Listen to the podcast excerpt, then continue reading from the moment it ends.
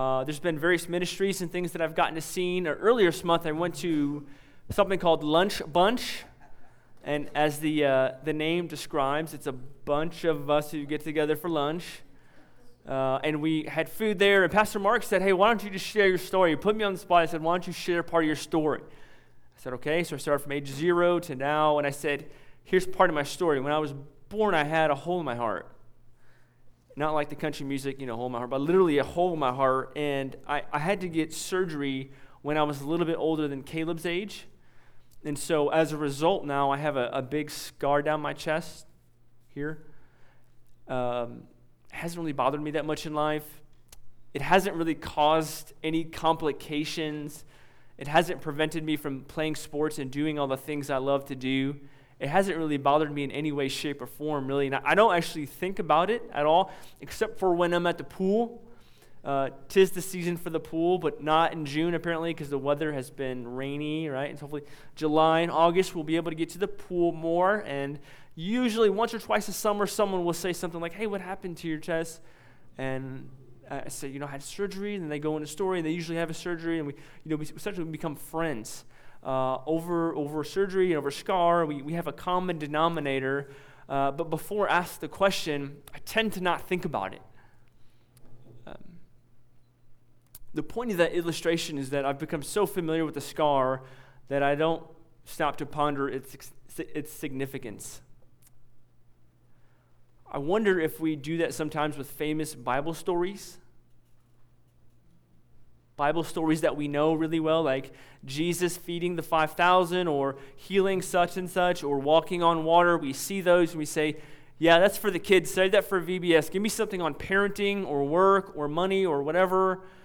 It's very good to study those subjects too, but I feel we, we've probably become so familiar with certain parts of the Bible that we've become over familiar with it and we don't stop to ponder the significance of famous passages in Scripture. And today's passage is from the 23rd Psalm. Psalm 23. Having lunch with someone yesterday he told me this is my favorite psalm. This is my favorite Bible verse. For some of you, it's your favorite Bible verse as well. But I have a sneaky suspicion that some of us are so familiar with it that we don't stop to appreciate the beauty of the metaphors of the way that the Lord truly does care for his people.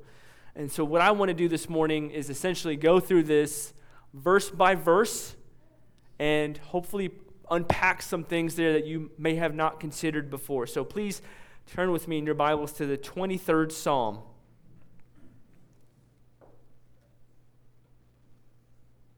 Starting in verse 1. The Lord is my shepherd I shall not want.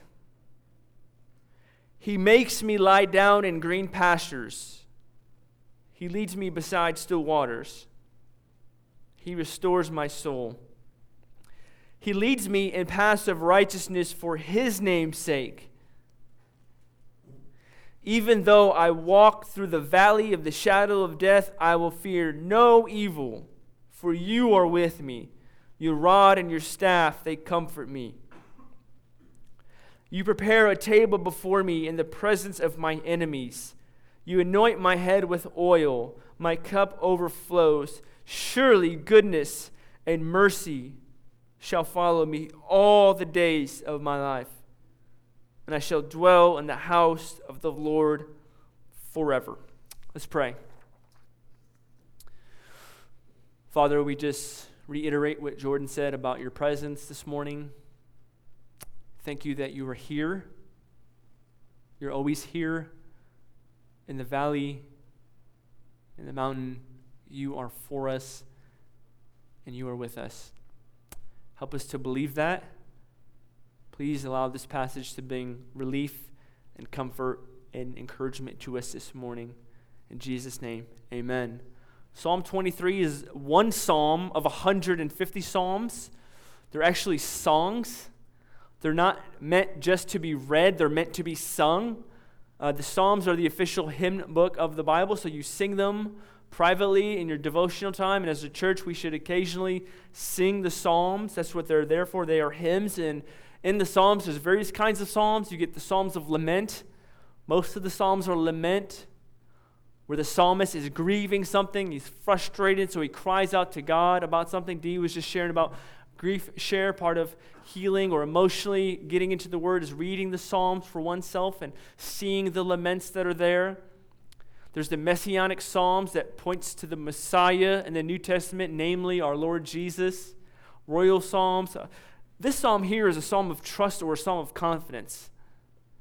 It's a psalm of trust and confidence in God's care and provision for his people. Here at Bethesda, and obviously I'm, I'm, I'm newer and, and, and, most of you know the context better than I do, but from what I can gather, we are a multi generational church Literally, there's so many families here. You know, parents go here, and you know, such and such they go here. All these families and Christian faith has been very important for you your whole life. You can't remember a time where you did not know the Lord, which is a huge blessing for some of you. You're new to the Christian faith, or you're still maybe searching out what is Christianity all about? Do I really believe in this?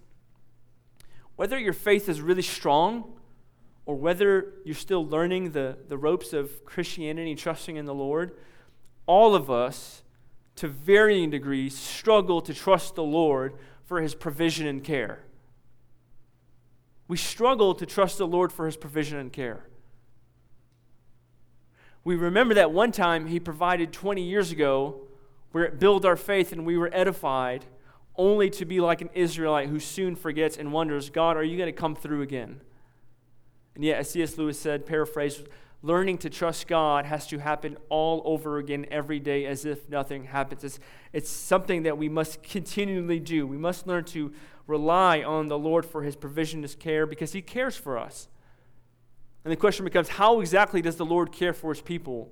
And in this psalm, we see two ways, two metaphors. The, the Lord cares for his people like a shepherd, the Lord cares for his people like a host. And so we're just going to go through this and see how the Lord cares for his people like a shepherd and a host. Verse 1 The Lord is my shepherd, I shall not want. There's already a metaphor. Shepherd is a metaphor, right? In the Bible, there's various times where the Lord is referred to as king, ruler, deliverer, judge, showing his toughness. But here he's meek and mild, and it's shepherd. He's tender. He's not just a judge, he's also a shepherd. And King David himself spent a lot of time with sheep. He's the one who wrote this psalm, so naturally he will use metaphorical language like a shepherd to show how the Lord relates to his people. It's designed to show the intimacy and the nearness and the leadership that the Lord wants to have with his people. Um, so you ask, what do shepherds do? Uh, shepherds feed, nourish, provide for their sheep uh, shepherds scare away wolves that come to attack the sheep, showing how they protect the sheep. Shepherds lead and guide the sheep, provide for the sheep, care for the sheep, love the sheep, protect the sheep. In all these ways, David is saying, hey, this is how the Lord relates to you if you are part of his people. He cares for you, he provides for you, he protects you, he guides you. And he says, The Lord is my shepherd my, me, I. You see this intimate personal relationship. He doesn't say their shepherd, our shepherd, my shepherd. He says my shepherd. Uh, sometimes some generations talk about my personal relationship with Jesus. That's very true. Uh, we want to avoid individualism, right? So I know some people who love Jesus and love the Bible, but they don't, you don't love the church. That, that's actually not the correct route. We want to love Jesus and his church. We're blessed to be a blessing. We're called to be in community with one another, right? We want to be careful when it comes to too many individualistic terms. But we can't help but see here that the psalmist is saying that the Lord is my shepherd. He's saying he's my God, and it's appropriate for one of God's people to say the same. It's showing the intimacy that the Lord wants to have with his people. Uh, in, the, in the Hebrew, the Lord is is connected to I shall. So the Lord is X, I shall Y. And here it's the Lord is my shepherd, I shall not want. Now, what does David mean when he say, I shall not want? Tell you what it doesn't mean. He doesn't mean he gets all that he wants. Nobody gets everything that they want. Our hearts are sinful, and if we always got whatever we want, it would ruin our character. The Lord is wise and he knows what we need. And so when David says, I shall not want, what he's saying is, all my needs are provided for. You can see the contentment and satisfaction that he's displaying with his words. There's a difference between needs and greeds. Needs are the things you need. Uh, sometimes we talk about like a bigger TV, a nice vacation. Uh, please go on vacation. Please enjoy that. We're under Christ. We're under grace, not law. We can have a bigger TV. We can have a bigger bed. All those things are great. But sometimes in our individualistic 21st century, we tend to put things that are in the want category and the need category. And as a result, we're not content with what God's provided because our hearts are always wanting more, bigger stuff, more stuff. As one person said, uh, greed and materialism is a sin, and almost nobody thinks they're guilty of it. almost nobody. If you, if you, ask, if you ask anyone, are you materialistic? No, not at all. But, but if we search our hearts, we see often that our hearts are discontent and restless because we want more. We're not content with the life that God has given us in our lot in life. And here the psalmist David is saying, I shall not want. He's showing that he's grateful for what the Lord has given him. And an Israelite, remember the Bible is written for you, but not to you. First, it was written to someone else. And here in this context, the Israelites, when the Israelites would have read, sung, and received this in their community, their minds, as our minds, should be shaped back to the Exodus in the book of Exodus when uh, the Israelites escaped Egypt under Pharaoh and all the slavery and all the difficulties they were going through. And they went to the wilderness and they were wandering and wavering and wondering, God, are you going to provide? Are you going to show up? Are you going to give me the food and water to sustain me? And the Lord does. And they grumble. And then the Lord does. And then they grumble. And the Lord is faithful over and over and over again. And the Israelites are meant to be, to be reminded hey, the Lord is my shepherd, I shall not want. He provided for us when we left Egypt, He's going to provide for us again. Remembrance, spiritual remembrance, is a key component to building your faith. One reason why we tend to get so discouraged is because we forget about how God had previously come through for us. We pray, we pray, we seek, we want this, we want that, we ask for this for our kids and this, and, that, and God comes through in some way. Maybe He doesn't give you exactly what He wants. Your circumstances change, and then you're thankful, and then you're quickly on to the next thing. And it's just this cycle of restlessness, the cycle of wanting more and wanting more, and not, not stopping to be content with God's provision in your life. one way to remedy that is to, uh, is to think about the way God has provided for you in the past and let that fuel faith for the present, knowing that He will continue to provide for you in the future. Verse 2 He makes me lie down in green pastures. He leads me beside still waters, green pastures, still waters. The grass in Palestine wasn't always green, the water wasn't always still. So the psalmist is saying green pastures and still waters. He's using metaphorical language still. He's saying he's showing security, he's showing refreshment, a place of relaxation, a place of spiritual renewal. I wonder how many of you today walk in and you're feeling weary and burnt out and just frustrated. You need to rest in the Lord's presence, to seek Him. Because He is the one that provides the spiritual, supernatural renewal to strengthen your soul. Verse 3 He restores my soul he leads me in the paths of righteousness for his name's sake. Once again, he restores my soul, spiritual refreshment, renewal. He says he leads me into the paths of righteousness for his name's sake. Uh, as one study Bible points out, righteousness here is seen as a blessing, not a burden. Right? Uh, when Jesus died on the cross for your sins, when you trust and receive in him, all your sins are forgiven, past, present, and future. But also, theologians will talk about the imputation that he gives imputed righteousness that he gives to all of his people, that is, his right living is accredited to you. And that's how God can look at you without any wrath, because when he sees one of his children, he sees his son. Imputed righteousness. That's not the kind of righteousness that the psalmist talking about. He's just talking about right living, uh, being godly, being holy, loving the word, obeying the word. That's the path to joy and spiritual renewal. Our culture those who do not walk with the Lord, or those who are against Christianity, uh, they might say, look at those smug Christians who go to church, or you know, they may not understand why we want to honor God or why we, our lives look different than them. There's a lot of criticism that comes. And the lifestyle of not walking with the Lord or continually disobeying the Lord, as some of you have experienced, is fun for a little while. It is fun for a little bit. And then there's hollowness and emptiness and personal destruction, right? It's because those who are not walking with the Lord are not being righteous, are not obeying Him. And here the psalmist says, He leads me in path of righteousness because righteousness is one aim to spiritual renewal, experiencing this grace that God wants to give. So we see this green pastures, still waters, restoration. The question is why? Why does God want to give this to His people? Of course, it's because He loves His people and He wants to see you edified and built up.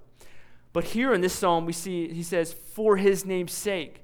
Over and over again, the Lord promises in the word to, to be for his people, to provide for his people. And when he does that, when he blesses you, it glorifies his name. And so, by being committed to your good, God is also committed to his glory. So, he's a faithful God. So, yes, 100% is for you, but he's also 100% for himself. 100% secure in who he is. And since God is committed to being a faithful God, he will always be faithful to providing for your needs. We, we get to verse 4. We see a change. Psalmist says, Even though I walk through the valley of the shadow of death, I will fear no evil, for you are with me. Your rod and your staff, they comfort me. Verse 2 and 3, we see green pastures, still waters, restores my soul. You, you think you're in a, a, field with your best friend and you're drinking something, and there's all this, this joy going on, you feel all these fuzzies on the inside, and then suddenly the tone changes. There's danger. Psalmist says, Even though I walk through the valley of the shadow of death, some translations say, Even though I walk through the darkest valley. This is an extremely scary image. What is, what is David saying here? What is he, what's going on? A, a valley uh, in that day was between a hill and a mountain. So you think of a valley, a really low point, right? Sometimes people say when you're on a mountaintop, you're high. When you're in a valley, you're low. Here's, he said, I walk through the valley. And a valley is a really low point between a hill and a mountain. And in the valley, in David's days, you didn't go there, you didn't want to be there. The reason is because down in the valley there was a potential floods that could sweep your life, wild animals that could destroy you, outlaws who can take your life. These are floods and outlaws and potential beasts. And he says, even though I walk in the valley, I'm not afraid of any of those things that can potentially get me.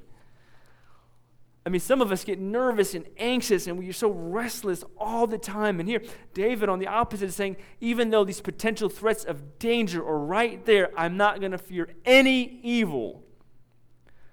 Notice he doesn't say, I won't experience evil. He doesn't say, I haven't experienced evil. He's not promising an easy life. He's not saying if you're a Yahweh worshiper or if you trust in the Lord, you won't experience evil. He's not saying that at all.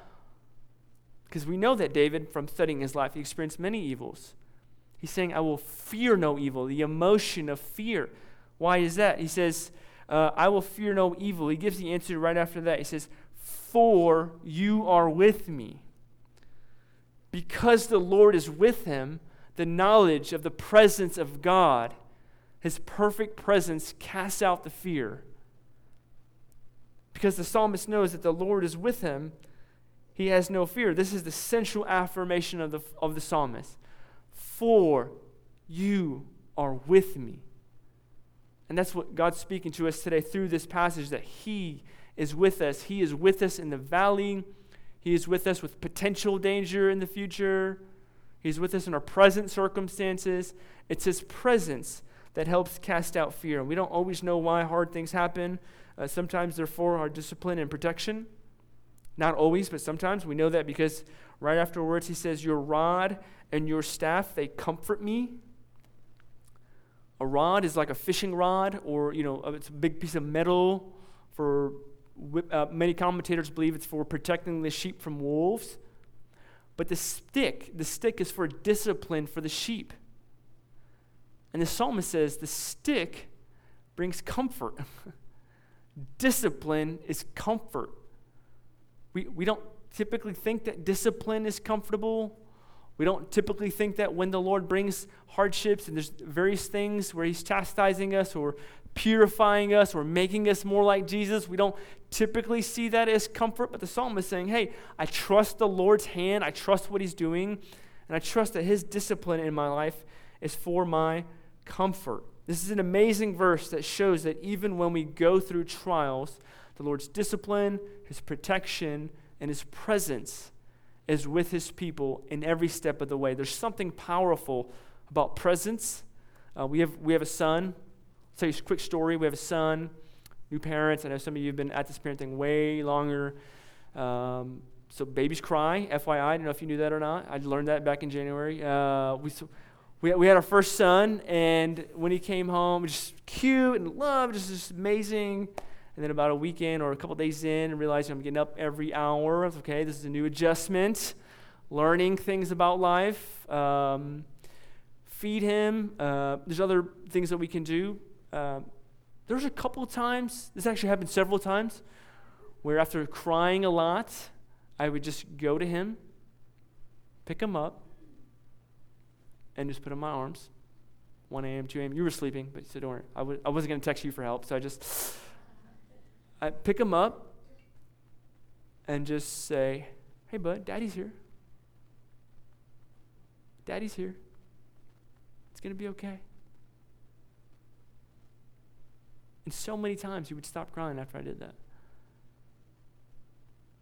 And I don't know all the psychological and emotional benefits of appropriate touch, but there's something about someone's presence that helps with our fears uh, Dee shared about the, the grief share, uh, simply just showing up to a room where other people are, are present and are for us and are listening can help in our healing, can help with our fears. There's something powerful of someone's presence. Imagine the Lord's presence who is with us. This knowledge of understanding that He is with us gives us the motivation to be able to handle present fears and potential future fears. That He is with us, that He is for us as a people. I, for, for David's audience, they were struggling with provision of food, drink, housing. Where am I going to live? Am I going to live in this tent? Am I going to have water? We don't struggle with that. We don't struggle with that in our society. Uh, for some of us, it's you know nursing homes, or am I going to be alone towards the end? Surgery coming up, baby on the way. Some of us worry about struggle in the valley of school or parenting. We feel alone. Some of you are from the generation that says, if you want something done, do it yourself. And you get a lot done. And you get a lot done year after year, decade after decade. But as a result, there's emotional things going on where it's very difficult to ask for help or it's very difficult for you to relinquish control and trust the Lord. There's, there's zero peace whatsoever when we try to take control of every aspect of our life. Not that we should be negligent and don't go to work and not be responsible. We need to use good, holy common sense, right? But in the same sense, there's a sense in which everyone has to get to the point where it's like, I cannot control everything. I cannot control what happened to me. God is sovereign over everything that happens, and I know that He is with me in this, even though I don't understand it. The Holy Spirit, part of His ministry is to bring comfort if you are a Christian, if you know the Lord, the Holy Spirit lives in you. So part of your job in the trial of marriage or parenting or whatever is to cry out to the Holy Spirit for comfort and help. And He supernaturally intercedes for His people. Uh, Pastor Mark and I have do you know nursing home visits and hospital visits. Admittedly, he does it way more than me.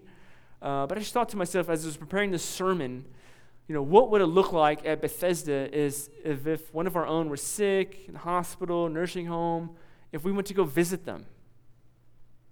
It doesn't just have to be the pastor all the time. We, we want to go visit someone or help them in their grief. Bring them a meal, pray for them, encourage them.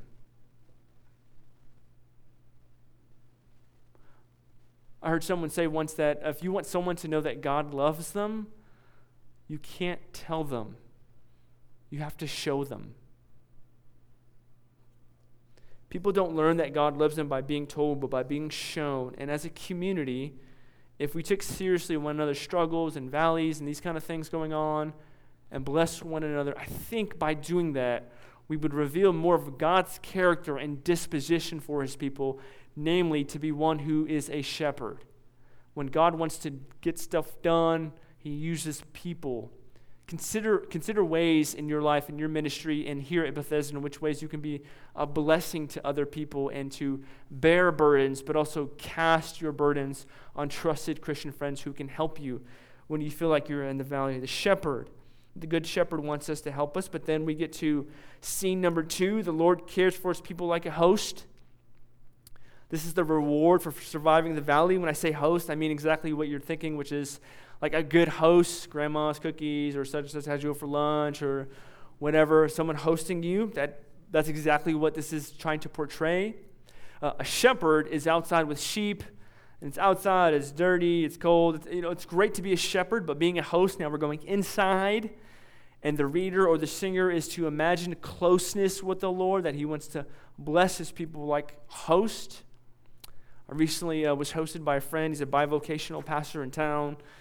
Went to his house, door was open, kids are running around smiling, nothing but there's coffee and all kinds of food on the table, and wife is super sweet. Enjoyed a great conversation. Um, we got to pray. We got to hang out. Then he took me home. 20 minute drive home. And I left thinking to myself, that was, that was fun. That was refreshing. It's kind of like what the, the psalmist is getting after here. The Lord is a host who wants to bless his people and take them in and refresh them and strengthen them. But not just strengthen them, also honor them. We see that anoint my head with oil. What in the world does that mean? I don't want you to put oil on my head. I'm not going to put oil on your head. But back then, an honored guest as a banquet, an oil was put on their head. So if you're at a banquet and someone's honoring you, showing you praise, perhaps at work or your formal place of employment, at a banquet, where you receive an award or a prize or praise for something. You're being honored publicly. This is a sort of public honoring the Lord wants to give. And then he says, My cup overflows. We will not speculate as to what's inside the cup. I have some ideas, but uh, we'll just leave that there. Cup is overflowing, uh, saying essentially this is symbolism to show that hey, my life is so blessed. I feel so content in the Lord and what He's doing that I feel I feel like I'm not just full, I'm overflowing. I'm overflowing. This sort of overflowing joy and peace and contentment is available through the Lord. How many of us can say, I'm experiencing that?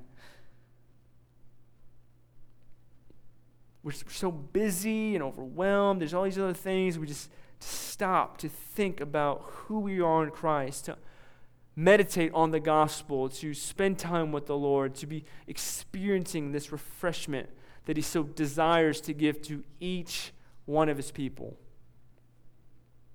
Verse 6, the psalmist says, Surely goodness and mercy shall follow me all the days of my life, and I shall dwell in the house of the Lord forever. Uh, mercy is not getting what you do deserve saying that goodness and mercy will follow me all the days amidst the trial that God's goodness and mercy is on my hand. And until that day where we dwell in the house of the Lord forever, all the commentators take that to mean the new heavens and the new earth where Jesus is present, where we're singing corporately, where all sin and sickness is wiped away forever, and we have perfect goodness and perfect peace because of one another, because of what Christ has done. And this host, this great host, is inviting you, if you're not a Christian, to receive his grace, to receive what he's done for you on the cross. Or for those of us who have been walking with the Lord, to enter into the house and receive the refreshment that the Lord wants to give. This, this hosting, you know, being at Bethesda, pretty new. You know, we, we have ministries that meet here. Praise God, we have a building. Someone reminded me in the 9 a.m. service, 1960 was when we moved into this building. So we've had this building for a while. I think back in that generation, there was a lot of uh, let's meet at the church building to do ministry. It's a great method. Um, I have a lot of friends who are planting churches. By that, I mean starting churches from scratch, and they have nothing. They have seven people and like $10,000, and they're trying to figure out a way to.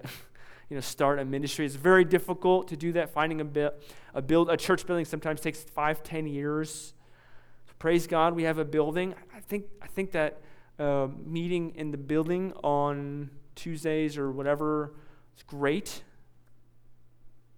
But so was meeting in the home. Some of us come to church on Sundays and we're so busy that we don't have time to get prayer. We don't have time to fellowship. We don't have time to cast burdens. You don't get any refreshment. You feel like it's work sometimes. And some of us are working so hard that uh, you know, we're, we're missing out on that. One remedy is to meet in the homes throughout the week. Uh, hospitality is a key theme in Scripture. So let me, let me just encourage you to be generous with your home. Don't clean it too much. Don't worry about what people think. Not too much, not too much, you know, just a little. Uh, don't, don't worry about what people think. I know, just. I like to I like to make our house dirty when people come over, just so they can see that we don't have it all together. You know, i just throw some pillows on the ground, throw this stuff everywhere. You know, just, my wife doesn't like that that much, but I just host people, have people over. You, we cannot possibly get everything we need from one sermon, from four songs, from one hour with one another once a week. We need, we need to be uh, regularly, you know, coffee, lunch, dinner, just having people over, sharing frustrations with trusted people, b- bearing the burdens, but also casting the burdens. I think if we mirrored God by being hosts in our homes, we would experience more ministry, you would uh, more friendship, you would feel more refreshed. Just cannot possibly do everything on Sunday morning and throughout the building once or twice a month. But if we if we have people over regularly, I think we would see more refreshment and more joy and better community in the context in the church. So I'll just leave that out there to see what that would do in your mind and your heart. But I would encourage you to consider ways and that you can be a blessing to one another and to help those who have scars, spiritually speaking, metaphorically speaking. I mentioned at the beginning of the sermon, I have one. I know some of you have them too, literally, figuratively. Um, so we don't we have the Bible, great. We have the Holy Spirit, praise God. We also have one another. And part of this is the healing comes from one another. David Powlison, a famous Christian counselor of the 21st century, recently passed a couple weeks ago.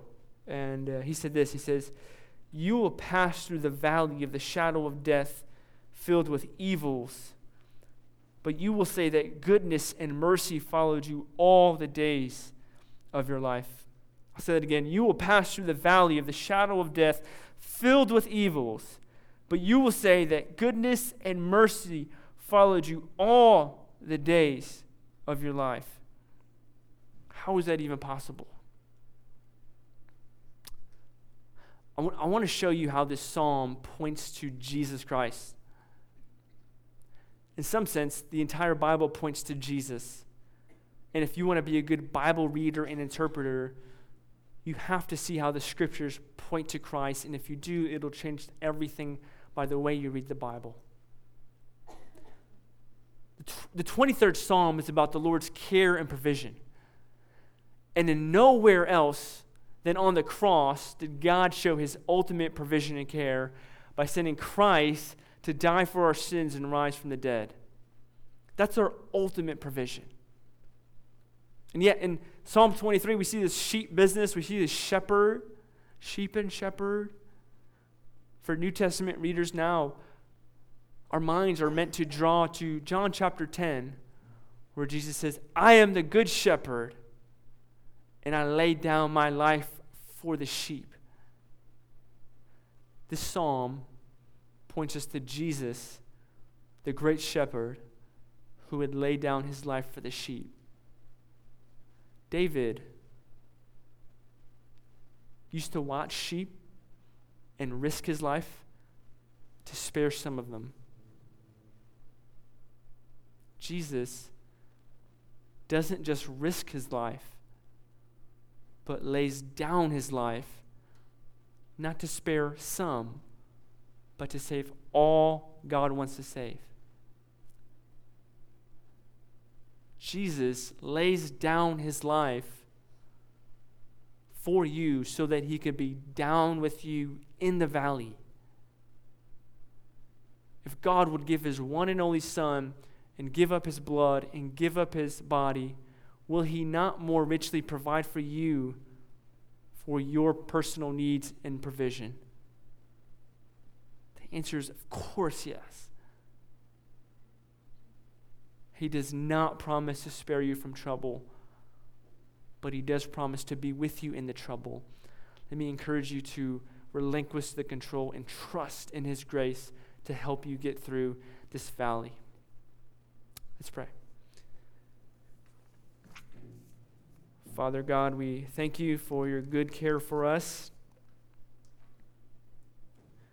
Please help us to host one another Please help us to see Jesus in the scriptures better. Help us in our valleys. Help us with our grief. Encourage us, Holy Spirit. Pray in Jesus' name. Amen.